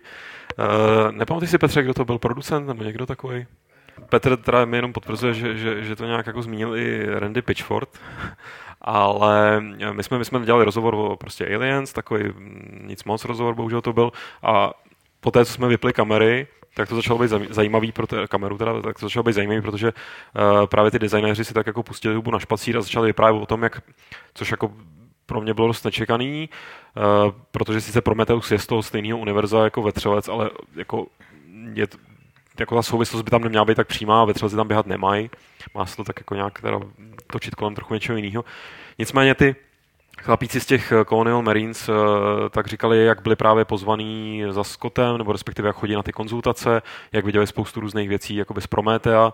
Tím pádem ta souvislost, o který ty tady Pavle mluvil, tam je ale já bych si jako netroufal tvrdit, že, že to bude propojen nějakým způsobem, jako čekal bych, že jestli tam bude něco z toho filmu, tak to bude nějaký easter egg schovaný někde prostě v koutě, nebo možná nějaká jako jemná narážka, ale jako velmi bych se divil, kdyby, kdyby to spojovali víc, protože sám Scott jako by se vyjadřoval v tom smyslu, že jako jo, je tam prostě ta společnost Valiant Yutani, je tam prostě ten eh, evidentně se to bude týkat eh, takového, jak on se jmenuje, ta, ta, ta postava, kterou oni tam na začátku ve třelce najdou, vlastně jakoby už v tom křesle. To v tom křesle nějakého toho mimozemšťana mrtvého, on má nějaký jméno, Aha. nějakou cestovatel nebo něco takového, teď, teď si to nebavu, tak jako to bude ta nějaká vazba, ale přímo teda ty vetřelci, kterých naopak ta hra bude plná. Mm-hmm. A bohužel teda zatím mě teda působí to tam nějakou další právě klon Call of Duty a dost jako netěším se na ní nějak moc, eh, tak, eh, tak jako nějaká spojitost s tím filmem, nevím, nevím. Jako, že Já bych, jako určitě uh, si myslím, že Ridley Scott o té hře ví dost, nebo nějaký jeho nejbližší spolupracovníci o té hře ví dost, aby zůstala umístěna do stejného univerza, teda nějakého fiktivního, podobně jako to dělá Lukas, že jo, který taky má ohlídaný všechno, aby do sebe zapadalo. Takže ta hra co? Ne? No, možná má, ale nezapadá mu do, jako nic Dobře, vaše, vaše fanovská komunita, jako cosplayáři mu do toho nezapadají. Wikipedii známe. a co od téhle tý, uh, hry tak nějak můžeme očekávat ve směru atmosféry a vlastně obsahu vzhledem k ostatním hrám od eh, Gearboxu, pánové? No mě to právě, já nechci tady teda znít jako ten, ten Grumpy uh, Old Gamer nebo tak něco, a, ale musím říct, že prostě čím víc jsem z té hry viděl, tak tím jsem z toho byl takový trochu nešťastnější, nebo ne, jako pořád těž doufám, že to, co oni ukazují, tak je prostě nějaký začátek, ale, ale jako když to srovnám prostě perfektní hra z tohohle prostředí, byť teda tam se namíchali ty predátoři, tak byla Aliens versus Predator, jako to byla ta, ta, ta zachytila atmosféru v podstatě obou těch prvního i druhého vetřelce, respektive vetřelce a vetřelců, jak takovou tu uh, nabušenou akci kameronovskou, tak prostě ten, ten eh, šívaný jako strach, kdy nevíš, kde tam teda kolem tebe běhá ta, ta bestie, když si hrál pochopitelně za Mariňáka. A a mně přijde, že to, to co, co jako se snaží Gearbox, tak je prostě jenom jako ani nevím, nějak extra hezky vypadající, no mě to na mě to nepůsobí jako nějak převratně uh, graficky, jo. kdybych čekal, když už teda udělali lineární věc, skriptovanou tunel, tak ať je to teda tunel, který teda má produkční hodnoty jako skrz střechu. A, a jako ve chvíli, víš co, prostě uh, zrovna Scott, že když, když ty říkáš, že teda ten Scott by se tam měl kolem toho motat, tak Scott je ten člověk, který uh, u něj pro něj vetřelec byl prostě, je, stačil jeden, ani ho neviděl v tom filmu skoro, někde tam prostě číhal, to je všechno a když teda se dostal k tobě, tak jako game over, jo. No a pak tady máš prostě hru, která jako jede ehm, v té tradici těch quick time events, kdy, kdy ten vetřelec prostě tam na tebe skočí a ty se tam s ním tak jako přetahuješ s tou pistolí, tak jako to prostě je úplně jiný, jako byť je to ve stejném vesmíru, tak je to úplně jiný vesmír, jo. Mm-hmm. Ne, jako já jsem předtím řekl, že nevím, protože já fakt jako o této hře můžu říct, že mě tak strašně jako nezajímá, až, až prostě je to, jakože fakt viděl jsem z ní pár obrázků a je to fakt úplně, já, já jsem totiž neměl rád moc ani Alien versus Predator jako ty hry, jo. mě prostě obecně jako hry, ehm, které se prostě inspirovaly vetřelcema, tak mě prostě nepřišly jako dobrá ani jedna. Jo. Ani Alien Breed? Alien Breed, jako jsem, no ten se inspiroval dobře, jako. ale taky teď jsem ho hrál, jak vyšel na tom Gogu a má je to vlastně taky jako pitlovina docela. Jako, ale prostě samozřejmě před 15 lety jako mě to bavilo. Že? ale fakt jako vůbec mě to neláká ani fakt jakoby nemám, nemám vůbec k tomu toho říct, co říct, prostě kromě toho, že si myslím, že to bude kravě. Je to mrzí v tom smyslu, že ty autoři se vyjadřují, jaký jsou strašní fanoušci a jakoby že jim, jako myslím, že ne, nepindají nesmysl, jo? že prostě Pitchford úplně teda, že jako je bez sebe štěstím, že může spolupracovat na té sérii a že prostě vetřelci jsou pro něj uh, největší věc v jeho životě asi. Ale, a, a pak teda přijdou s něčím, co, co prostě na mě působí jako, jako přeskinovaný Call of Duty, no, a to mi přijde škoda, protože ty to jsou úplně jiný jako fakt světy pro mě. Svět vetřelce, atmosféra vetřelce a tak dále. A myslíte si, že třeba Dead Space třeba tu atmosféru vetřelce nějak jako dokázal stvárnit? Protože já jsem to jako nedávno hrál a musím říct, že mě to jako dost připomnělo tu atmosféru těch, zvlášť toho jako prvního filmu. Já myslím, že Dead Space určitě, já s tou hrou mám úplně jiný problém, do kterých se nechci tady oh, okay, pouštět, okay, ale, okay. ale, ale jako co okay. se týče atmosféry, tak jako rozhodně, no, jako, jako Dead Space je že ta práce se zvukem, která hmm. tam je a, a, a jako to, to nějaký vtažení a ta hlavně zranitelnost té postavy, byť teda z ní pak jako nakonec je taky teda velký vetřelcoběc, nebo jak to nazvat, tak eh, jako nečekal bych třeba od toho Gearboxu, protože prostě dobře dělají střívačku, jako ať je to klidně střívačka, vetřelci, ten druhý film je střívačka, ale já jsem se vlastně o tom bavil v, tom rozhovoru a ty vývojáři, respektive ptal jsem se na to těch, těch chlapíků tehdy v tom rozhovoru a oni se z toho dost vykroutili, že mi vlastně Eh, že by mě zajímalo, jako, kdo bude ten hrdina a když vlastně si vezme, že celá série ve Třelci stojí strašně na Ripleyový, jakoby na výrazný, silný prostě ženský hrdince a se kterou jako si vytvoříš fakt nějaký jako takový vztah, nebo, nebo prostě se projektuješ eh, do ní, nebo ji obdivuješ, nebo to je jedno. Tak jako, že v těch hrách no, nic takového, no.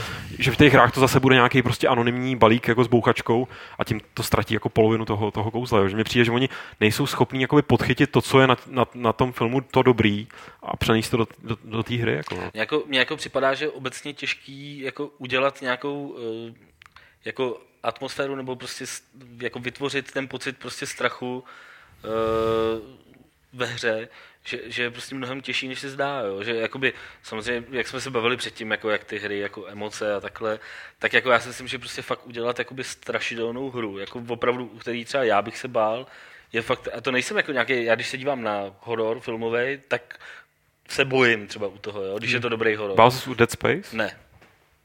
Ale to je... já, jsem se, já se bál já jsem se bál, Legend of Grimrock. Já jsem se bál třeba u, u prvního Resident Evil. Jako. Fakt úplně jako pekelně, jo? Jako, když jsem to tenkrát hrál. Jako. Ale fakt hroz, na hrozně málo her si vzpomenu a Dead Space třeba je zrovna typ hry, který jako prošel jsem si, dohrál jsem oba dva díly, bavilo mě to i jako prostě v pohodě jako střílečka, ale jako, že bych se u toho bál, to teda fakt ne. Jako. Myslím, že ten strach ta jednak nemůže být eh, přítomný v celé té hře, protože to by nebylo, nedalo by se to udržet, ale že když už na některých místech je, tak eh, vyplývá z toho, že ty víš, že ty proti tobě jsou silnější, že nejseš schopný moc jako jednoduše uh, postřílet nebo přemoc, což jako v Dead Spaceu máš ten pocit, že ať už se na tebe vrhne cokoliv, tak uh, vytáhneš svoje laserový trojukazovátko a rozstřílíš to na cimpr takže tam jakoby ten strach no. už uh, hraje druhý Zase v tom já nevím, třeba ta Amnesia, ten, ta švédská hra, že co, no, tak ta byla jako prostě no, rok zpátky, tak tam to bylo postaveno na tom, že prostě tím ty monstra si nemohl zabít, jo? Hmm. A ještě navíc teda mohl být rád, když je vůbec viděl. Hmm. Já jsem vlastně celou hru dohrál bez toho, abych to monstru vůbec viděl, hmm. protože jsem se tak bál, že jsem prostě to, viděl, jak to je super, ale jako to, to se, tam myslím, že se to zrovna jako by povedlo. Ale u těch stříleček jako... Ale tohle strašně mi přijde zajímavé, jenom jakoby, jak je to strašně individuální, protože já jsem Amnížu hrál chvíli a mě to nebavilo, protože jsem jakoby věděl, jakmile se tam začalo něco třást dít, tak jsem říkal, aha, tak teď přijde ten, ten něco a, a, a, nechtěl jsem tam jít, protože jsem říkal, jako, tak já nechci, já se bojím, jako, že na mě něco to, tak chci jít jinudy. A nemohl jsem, jako, jo, že prostě ta hra mě řekla, ne, ty tam musíš vejít a, a my na tebe uděláme bu, bu, bu. A to mě vlastně ostatně platilo i u Dead Spaceu. A druhou stranu já prostě nejděsivější hra pro mě byl System Shock 2, jako, jo. jo. a to je taky prostě zase ve, v podstatě ve třelci nějaký taková jako variace, ale a, a pak ten Aliens versus Predator, jako ty jsi říkal, že je těžký udělat strašidelnou hru a tam mě přijde, že spoustu lidí, včetně mě prostě vidět se o to, že ty, jsi ten marňák, který se jako neubrání té rychlé svini Ne, a máš tam ten detektor operátor, pohybu a to je přiznám, všechno, že jo. To jsem za Mariáka nebyl schopný hrát. Připadalo mi to prostě nehratelně těžký. To, jako se To, že to bylo těžké, je druhá to se věc. klidně Jo, ale... přiznám, že ta hra mi připadala jako kvůli tomuhle tomu jsem to hrál, já nevím, ty vole. Prostě Hele, a teď chvilku. si, teď si vezmi, jak by si byl podělaný strachy u téhle hry, kdyby si neměl bouchačku. To je možná takový univerzální jako návod na to, jak z, jako z libovolné střílečky udělat strašidelnou hru nebo hororovou. Nedat ti bouchačku do ruky. Pustit na tebe ty nepřátelé. Ale taky u těch her platí, že tam máš spoustu jako předvídatelných scén. To, co, to, co říkal Lukáš, uh, že se mu stalo, že viděl, že se někde něco klepe a že Hmm. tam teda něco bude prostě špatný, že se tam jakoby odehraje nějaká lékačka nebo prostě něco. A když to víš dopředu, tak jako uh, to má přesně opačný efekt, než jaký by to mělo mít. Normální lékačka, že jo, nebo si se prostě trhnou sebou, já nevím co. A když víš, že dopředu přijde, tak si řekneš, "Eh, ty Na vole, druhou stranu jako lékačka zase." je hrozně lacinej, lacinej že jo, vy- vylekat tě tím, že tam najednou něco vlítne, je strašně nuchý a hra, která Ale dělá dobře, funguje, jako. tak je první fear, že jo. První fear stojí na lékačkách fakt typu jako, že najednou buff, ale je to všechno udělané chytře, že jo. Jako. jdeš, vole, chodbou, vole, a najednou ti v oknem, vole, tam přilítne čokl, ty vole, a nečekáš, že by ty tam se mohl stát. Undying měl taky dost lekaček. Oni jako- jsou A jako tam byly, tam byly ty lékačky třeba super právě. A tím, jak ta hra byla taková pomalá a tohle, tak, tak tím jako eh, ve mně ten strach jako nějak vybudila, jo. Ale u Dead Spaceu nebo, teď jsem si vzpomněl na Doom 3, který je úplně typická špatně jakoby v tomhle udělaná hra, jako podle mě. Myslíš, že tam že- dopředu víš, že, Os, os, os, Doom. No, to- no tak jo, no. Tak byla to docela v pohodě střílečka, jako. Ne, my jsme... Navíc jsme to měli exkluzivně. Tak Dali oni, jsme- jsou, oni jsou jako dva druhy strachu, se říká. říká um, to psala Anne Radcliffe, taková gotická spisovatelka, takže horror, jakože horor a teror. A že teror, ten jako teror je, když se lekneš toho, že na tebe něco skočí. Jako, a to myslím, že ty v těch hrách jako jde ještě jakž takž. A horor je takový ten jako pocit, že prostě nevíš, co se stane a nějaká taková existenciální úzkost jako z toho, že z toho neznáma. A to si myslím, že třeba v té v té amnezi, přestože to bylo předvídatelný, tak jsem tam trošku pocitoval. No.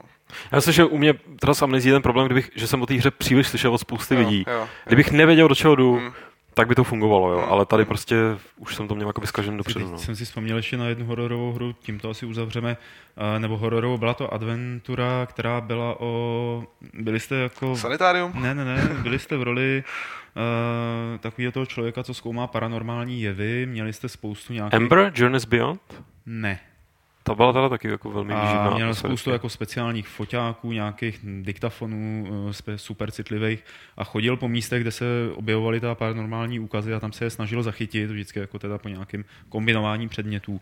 A ta byla, byla to 2D adventura, snad dokonce nějaká skandinávská, ale teď nechci kecat, před několika lety a ta byla teda opravdu vyvážená mezi tím vlastně, tím, co děláš tím prakti- tou praktickou stránkou a tím, co potom vidíš, že to jako, že jsi to vyfotil, třeba vyvolal fotku, podíval se na to a tam vidíš sám sebe zároveň s nějakýma ta, těma duchama a tak, tak to bylo hodně takový jako nepříjemný, strašidelný, strašidelný. Tak a předtím, než eh, probereme poslední novinku, eh, tak se rozloučíme s Jardou Švelchem, který bohužel nás musí opustit a musí jít asi zkoumat teda staré No. eh, číst staré časopisy. Eh, Jardo, díky moc, eh, že Díky jsi se stavil, děkujeme ti mnohokrát za moudrá slova a doufáme, že to není naposledy a vlastně Martin před nedávem ještě říkal, že možná se od tebe nějaký články objeví na Games. Uvidíme, no. Já bych byl rád. My bychom byli taky rádi. Slyšeli jste Petra Poláčka, který nahradil Jardu Švelcha a už na nás konečně nebude muset pokřikovat přes celou místnost, ale bude nám svoje připomínky říkat takhle přímo jako do mikrofonu. Takže Petře, spožděně, ale přece vítej, ahoj. Nazdar. Byl jsi s námi celou dobu. Jaké, byli jsme dobrý? Super, úplně, paráda. Šéf reaktor nás chválí, ale to možná nám dá na smažáka dneska. Měl by, no. A vrhneme se, přišel jsi na poslední novinku, která, myslím, pro tebe bude velmi taková zajímavá, nebo rád se o ní pobavíš. A to sice, že BioWare eh, přistoupili na tlak komunity a slíbili DLCčko, ve kterém bude změněn konec Mass Effectu trojky. Eh, Pod novinkou Aleše Smutného, který o tom psal na Games, se rozjela solidní debata, jestli na to BioWare má právo, k čemu to bude dobré a dokonce se objevily i konspirační teorie, eh, že to bylo naplánované, aby se o hře dlouho mluvilo. Takže, pánové, eh, souhlasíte s tím, že se BioWare takhle vlastně zásadně podvolila tlaku komunity? Oni jenom jestli můžu, oni se moc jako nepodvolili, oni to vyřešili tak příjemně šalamonsky. Já tady zrovna edituju článek Alešův ještě k tomu konci, ale ono to v podstatě je tak, aby se jako lidi nažrali, ale v zásadě to, co teda celou dobu říkali a to, co jsme tady zastávali i my, že, že by jako neměli tu svou nějakou v vozovkách autorskou integritu narušit, takže oni tam, vypadá to, že tam fakt dodají jenom scény, které dovysvětlí víc ty události, eh, ke kterým tam došlo, ale ten konec mít nebudou, čili Čili se lidi dozví, kde se, proč ten záběr na Normandy byl tak krátký, kde se tam vzala. Nakonec asi, nakonec asi ta scéna finální, která je...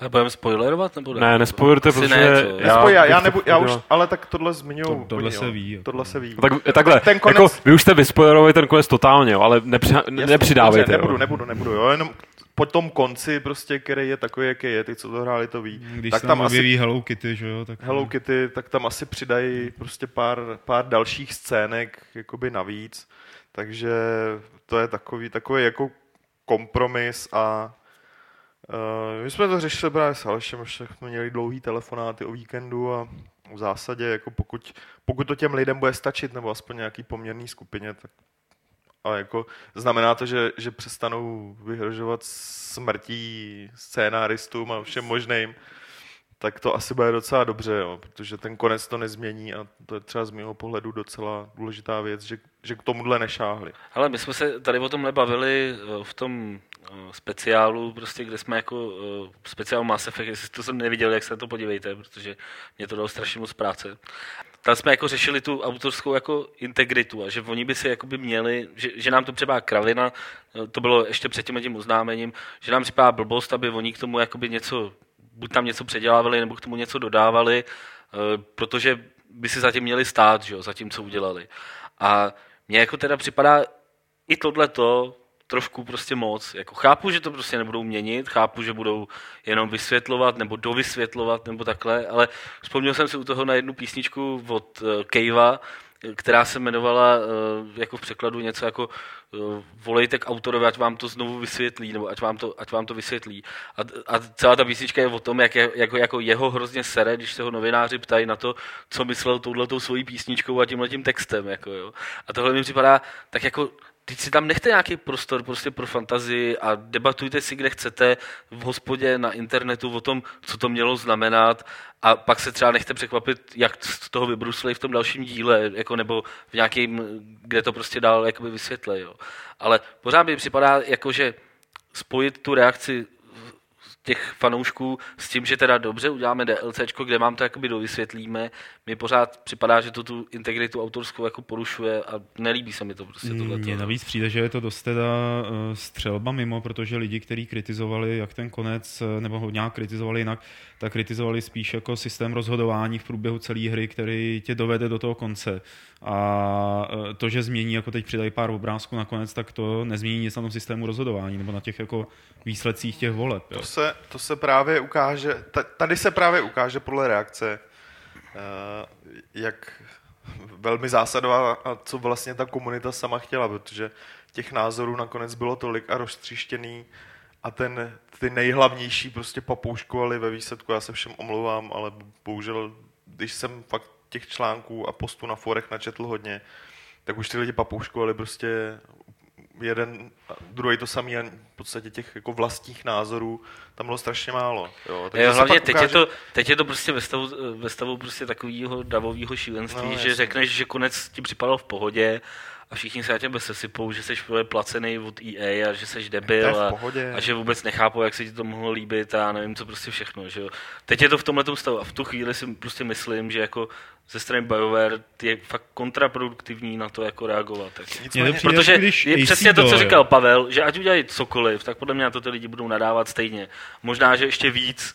Jo. Eh, Když AC Doyle zabil Sherlocka Holmese, eh, To tak je právě- Jo, to jsme taky to řešili. je v právě jedna z těch no. věcí, to je v podstatě jediný, co, co všichni ti lidi opakujou. Jako prostě. Tak může to udělat a nemusí. Já si myslím, že to je špatně, když to někdo udělá. Hele, já, Uh, já jsem chtěl říct, to, že jako AC Doyle ne, nepřepsal Rajšembaský vodopády, No, že? jo, jasně. ale jako udělal teda nějaký jako fígl a přinesl tu poslední DLCčko, jako. což by, de, no, No. Jako jasně. Uh, nebo Bobby v Dallasu se probudil, že jo, takže, no, ale, ale to by jako odpovídalo tomu, co říká Martin, eh, s tím já souhlasím. A, a to sice, že by měli nechat to, jak to je.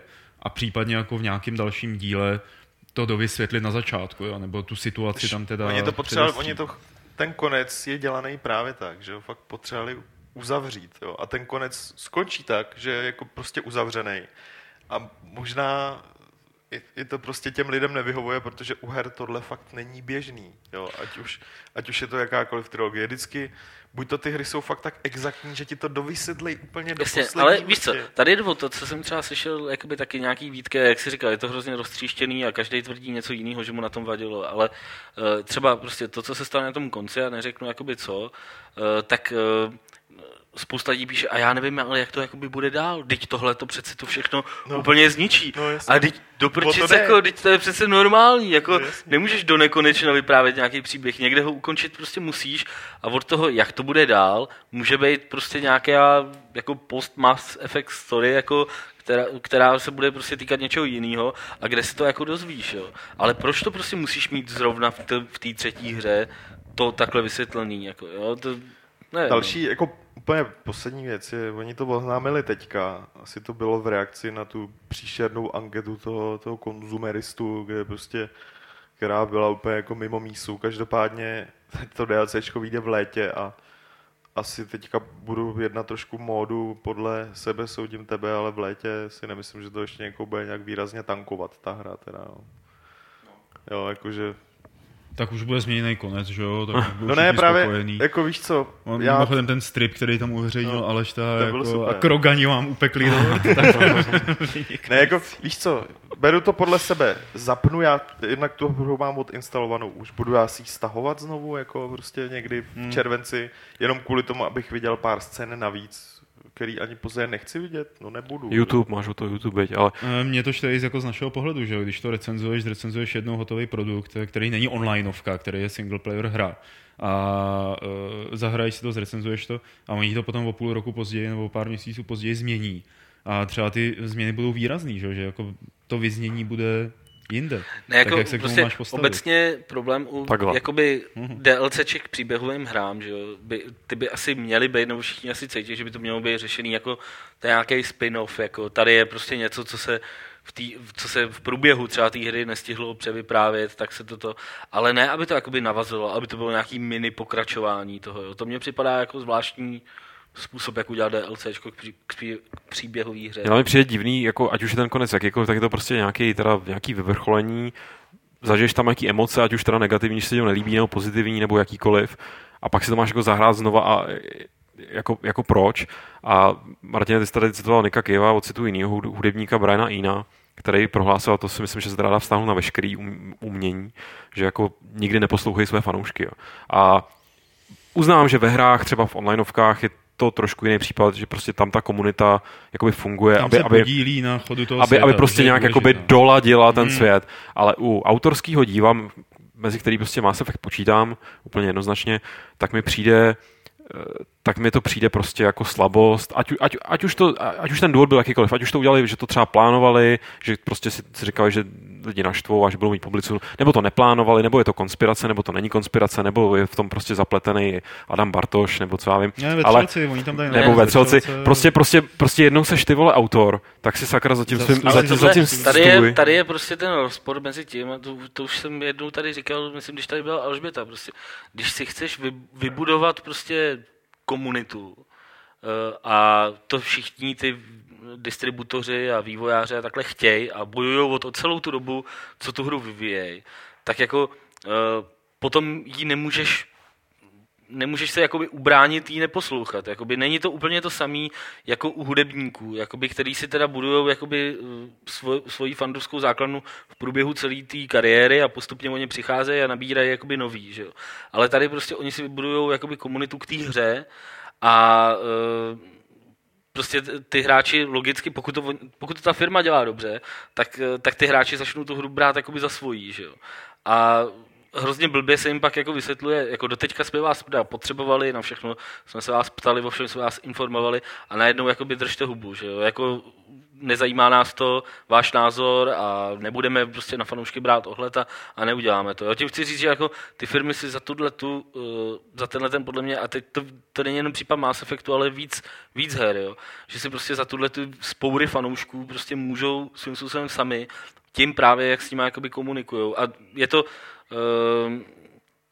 když jakoby teda vezmu přirovnání úplně jako z jiného soudku, jo, ale uh, když si vzpomenete na starý časáky, jako byl třeba Excalibur nebo začátky Score, tak všichni autoři tam byli jako že přes dívky, maximálně jediná komunikace s komunitou bylo uh, dopis nějakého čtenáře, uh, nikdo nevěděl, jak ty lidi vypadají, jak toto, a vybudoval se kolem toho prostě takový kult. Jo.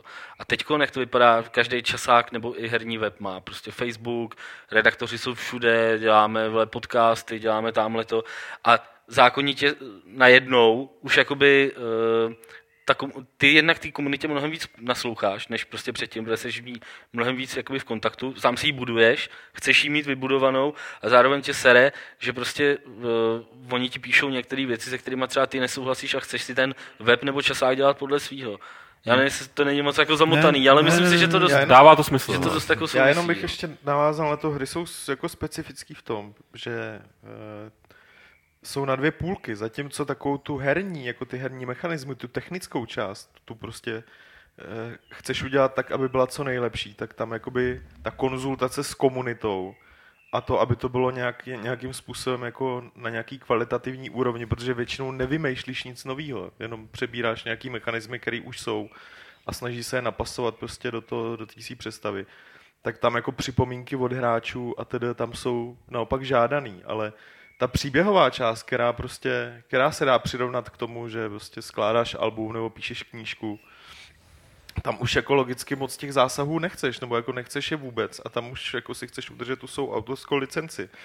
Jo, v tomhle jsou ty hry specifický, protože prostě mají dvě stránky, nebo těch stránek mají možná ještě víc a každá je trošku jiná. V tomhle Jasně, vidím, ale v tomhle hry jsou specifický, ale hráči jsou pořád konzumenti těch her. To jsou, že, ale, který, ale... Od kterých nevychází v těch případech, jako nemají ovlivňovat zpětně to, jak ta hra bude vypadat, nebo, jak, nebo před nějaký produkční fázi asi jo, Jasně. ale ne po vydání. No já si právě myslím, že by měli kecat do toho, jaký jsou ty konkrétní herní mechanismy, jak jsou dobrý. Prostě já nevím, jak třeba funguje cover systém Mass Effectu. Jo. Mm-hmm. To je prostě věc, která není autorská licence, tu přebíráš a je to mm-hmm. v podstatě technická záležitost, jo, u které ti záleží na tom, aby to bylo co nejvíc odladěný, nebo jak jim to běží na té a té sestavě. Ale příběh je prostě, to je fakt autorská věc. A tím ukončíme e, naše debaty o jednotlivých novinkách minulého týdne a podíváme se na to, co nám přistálo v e-mailové schránce podcast zavináč games.cz. E, vlastně vy, co se nás díváte teď na živo, tak můžete začít e, posílat svoje dotazy a my se no, tady... No, budete na cigáro pak? Budeme, no. Tak asi až potom, ať posílají dotazy, ať jo. se můžu soustředit na jo, tohle dobře. a pak to tady nazbírám. A první nám napsal Hovátko. Nedávno jsem se dozvěděl, že ovládání nového Assassin's Creedu nebude nějak zvlášť upraveno pro PC hráče a že by bylo lepší pořídit si gamepad. Proti tomu nic nenamítám, ale osobně si nedovedu představit, že sedím půl metru od obrazovky počítače a hraju na gamepadu. Toto ovládání by mi víc sedělo ve spojení PC plus poses na gauči před LCD LED Plasma TV. Počkat, pozor, to zase není otázka tohle, co? Ono to k nějaký dotaz, otázce dospěje. Ono Do... to jakoby začíná takhle ze široka, ale... Tento způsob hraní je též možný, ale otázka zní, jestli tvůrci také počítají s možností zvětšování titulků ve hře nebo v menu.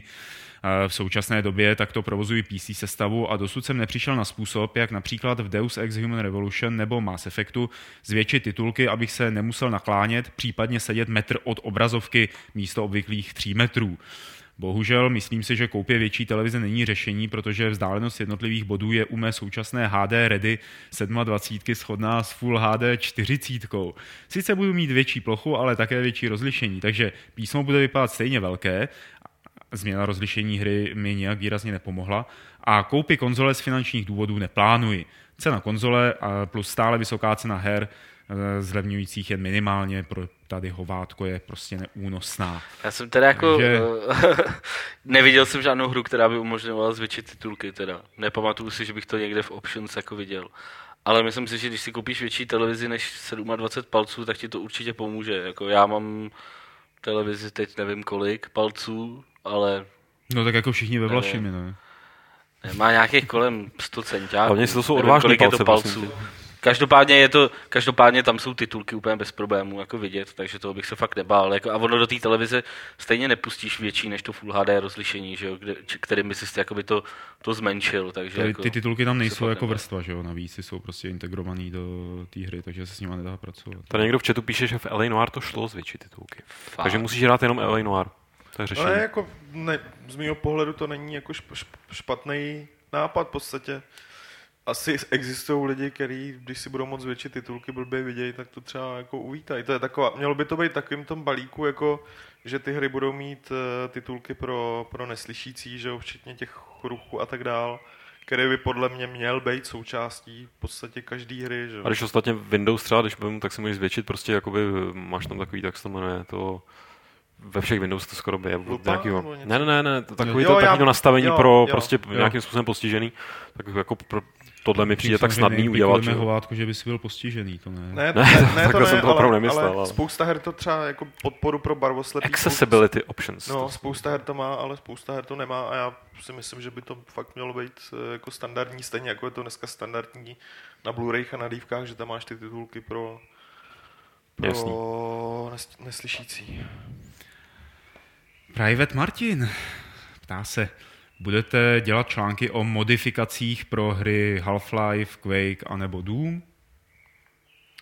Uh, takhle, zatím uh, teďka ten Unreal, Unreal článek byl, protože prostě uh, Jirka se jakoby ozval, on tak korzuje různě po cestě, chvilku jsme to plánovali, takže jo, ale většinou to musí být uh, hra, takhle, musí to být autor, který jakoby tu hru zná, hraje to trošku díl a tedy, takže Tomáš Šunk má naštěstí docela slušný záběr a, a v zásadě eh, pište to vždycky do, do diskuze pod ty články, protože to je jakoby nej, nejlepší místo, kde sledovat, o co nejvíc stojíte. Můžu ti napsat článek o dělání levelů do ZZT? Pod? Takže asi ne. Jo, jo, jo, klidně. Ale jo, v zásadě tady tyhle hry určitě se tam, určitě se tam proženou. Jo. A freelancer taky na něm dojde. Hmm. Nifty, kdybyste se měli převtělit, a to nebyl jako začátek věty, tak se ten člověk jmenuje, kdybyste se měli převtělit do nějaké herní hlavní postavy a museli byste se tak v reálu vypořádat se všemi nástrahami, které eh, ve hře doopravdy jsou, jakou hru byste si vybrali a proč? A na výběr nám dává Bioshock, Mass Effect, Dead Island, Assassin's Creed a Portal. Jako, do jaký postavy se vtělit a projít tu hru, jo. Eh, To je, to je, jak říká Martin. A Assassin's Creed který? Ne, neuvádí? No ne, Tak asi nějaký Assassin's Creed. Protože to je takový jako zdaleka nejmírumější mi přijde prostředí a zároveň takový trochu jako, že tam se jako pokocháš. Na rozdíl třeba od portálu, kde prostě jsi přece jenom zavřený.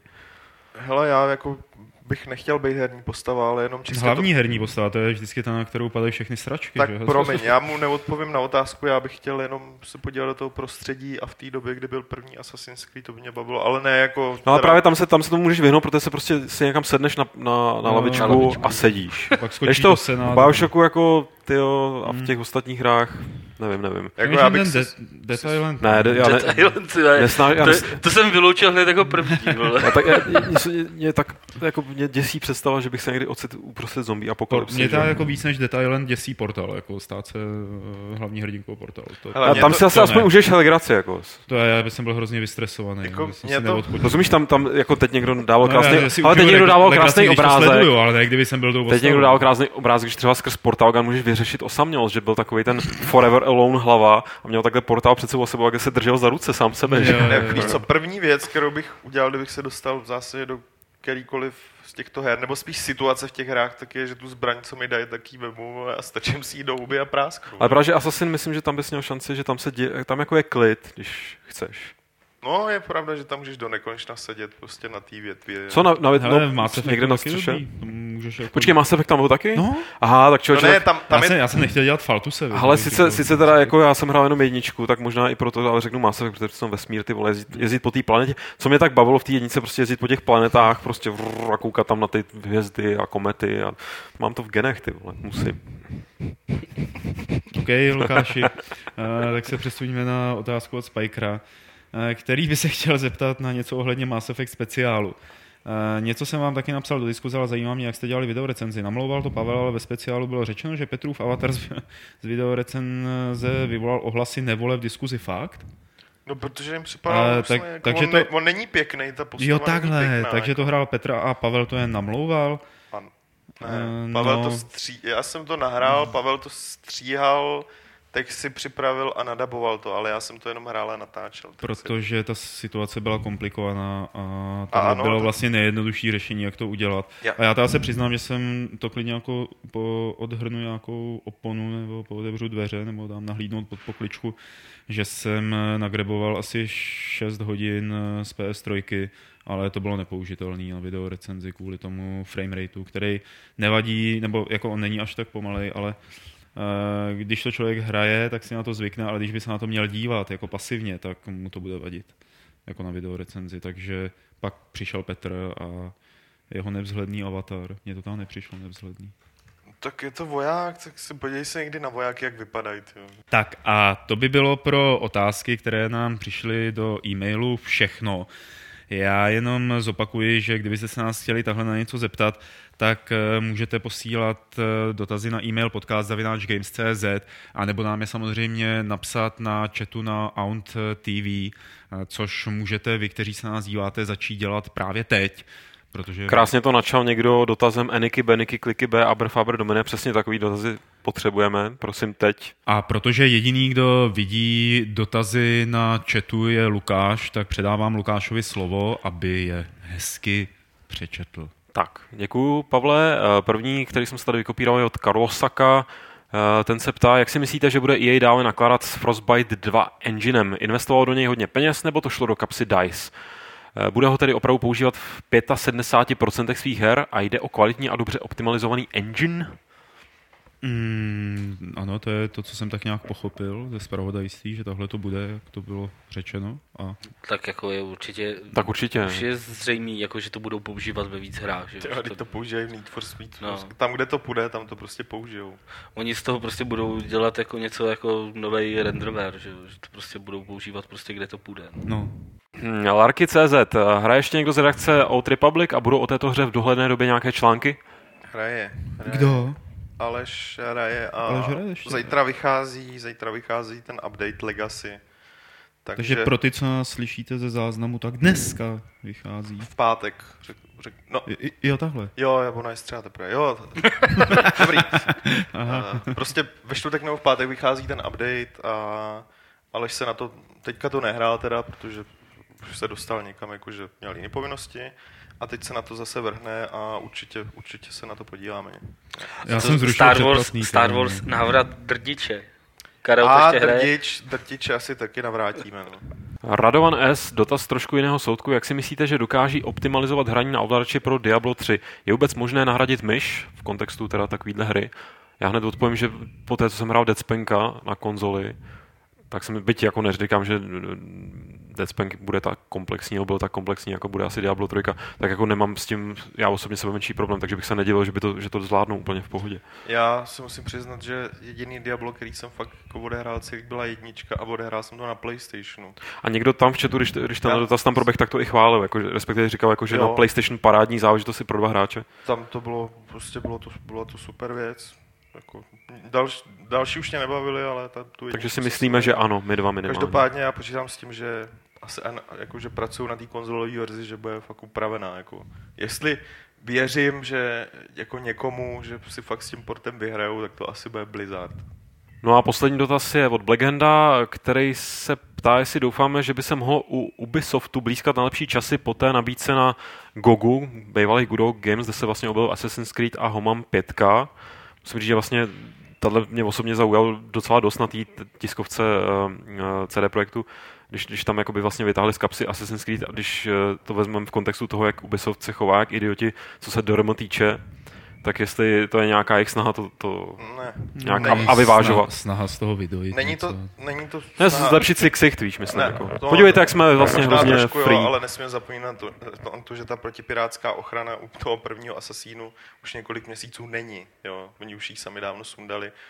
Hele, ty hry v obě jsou starší, projeli všemožnýma tyjo, platinovýma, zlatýma, železnýma, dřevěnýma edicema, takže tohle je pro ně akorát, tak to dáme, jakože už jim na tom ani tak nezáleží, podle mě, jest, kolik, to vydělá, kolik si jich bude prodávat, že by to mělo nějaký vliv na, na, na, na DRM u nových Ubisoftáckých her. Jo. To je prostě další kanál, kam tu hru můžou picnout po té, co jí skončil život jakoby v obchodech, co už i Playmaný provařil asi 40krát. A je to prostě další místo, kde ji můžou prodávat. Že? Jako mně obecně připadá teda jako DRM u starých her prostě ještě, ještě jakoby mnohem víc nepochopitelný než, než u těch her nových. Jo? Jakoby chápu, že u těch nových to má odradit takovou tu skupinu těch jak, jak se tomu říká, jako first buyers, jako prostě těch, těch, co to prostě musí mít hned, jako od toho, aby si to, aby si to spirátili, jo. Ale jako já jsem byl svědkem mnohokrát, mnoha jednání, jakoby, eh, když se to třeba týkalo plných her do levelu, kdy to ta firma odmítala pustit 8 let třeba starou hru, kvůli tomu, že prostě uh, u těch časáků to vychází bez, uh, bez té protipirátské ochrany a že to oni nechtějí a že tam chtějí ten Sekurom nebo uh, něco takového, což mi připadalo vždycky úplně šílený a dělá to jakoby spousta firm, jako myslím, že by se nechci o tom jakoby moc mluvit, je to, záleží to jakoby na jednání vždycky s tou firmou a nepřijde mi úplně fér jako říkat názvy těch firm, ale, ale divili byste se možná, u jakých her jsme narazili na takovýhle problém. Jako každopádně já jsem rád, že, že tam ty hry od Ubisoftu jsou, jo, aby to nevyznělo. Beru to, beru to jako vstřícný krok vůbec od nich. A, a prostě strašně Gogu fandím jako propagátorům prostě, protože oni to omílají furt neustále. A my to ostatně umíláme taky, že jo? No jako- jasně, už potom na Games ani moc nepíšem, protože furt se opakuje to samý, ale, ale jsem za to rád, že oni to dělají, protože mně přijde, že jak říkal Mar- Martin, ty firmy to podle mě ani nemají podložený jako nějakýma číslama nebo něčím. To už je v podstatě jenom za, zažitej Ne, modus. Prostě ty jsi vole, zaměstnaný v té firmě, vole, jako nějaký manažer No. pro DRM, vole, a když by zjistili někdo, vole, že jsi tam úplně k hovnu, vole, Tak by tě vyhodili, takže prostě musíš to DR prosazovat, vole, furt, že. No jasně. A já znova opakuju tu letitou pravdu, že prostě DRM pospátku je víme co. Tak, děkuju. To už je ten manažer potom případně. A tím já mám dotazy vyčerpaný, takže Pavle, vracím ti slovo. Děkuji ti, Lukáši. Ty se minule ptal, k čemu Hellboy Dan Vávra připodobnil Skyrim. Správná odpověď byla Mona Lisa. A tím pádem Force Unleash pro Xbox 360 vyhrává Honza Trávníček z Opavy. A teď vlastně, vám to ještě do streamu můžeme říct, o co budeme soutěžit. Hele, někdy To asi mi povědomí. To. Někdy asi minulý rok jsme tak nějak jako s Jirkou se domluvili, že uděláme nějakou soutěž o, o, o WoW, World of War- Warcraft komiksy a nějak to jako ne, neproběhlo, takže Uh, takže teďka chci říct, že ty komiksy jsou prostě od je, Jirky Pavlovského. Páč jsem je vyhrával doma, když jsem dělal menší debordelizaci, tak jako jsou to ceny od něj, ale jako komiks pěkný. A ještě se potřebuju zbavit, doma jsem našel ještě tričko, uh, co to je, Uncharted Golden Abyss, tak to dáme takhle pospolu. Jestli tak, můžeme to teda použít ten podcast, že se budeme zbavovat věcí, které nám doma překáží. Jo. No hele, jako takhle, já, to, Já mám hroz, plný, víš, u našich mám nějaký ve sklepu nějaký Ne, nějaký nábytek. počkej, já toho, jako tě, toho, těch věcí tady podobných mám doma docela dost, jo, ale ne, některý jsou fakt kraviny a tohle mě přišlo, že ten komiks je docela prostě pěkný. A tričko, No tak hlavně jsem ho překládal já.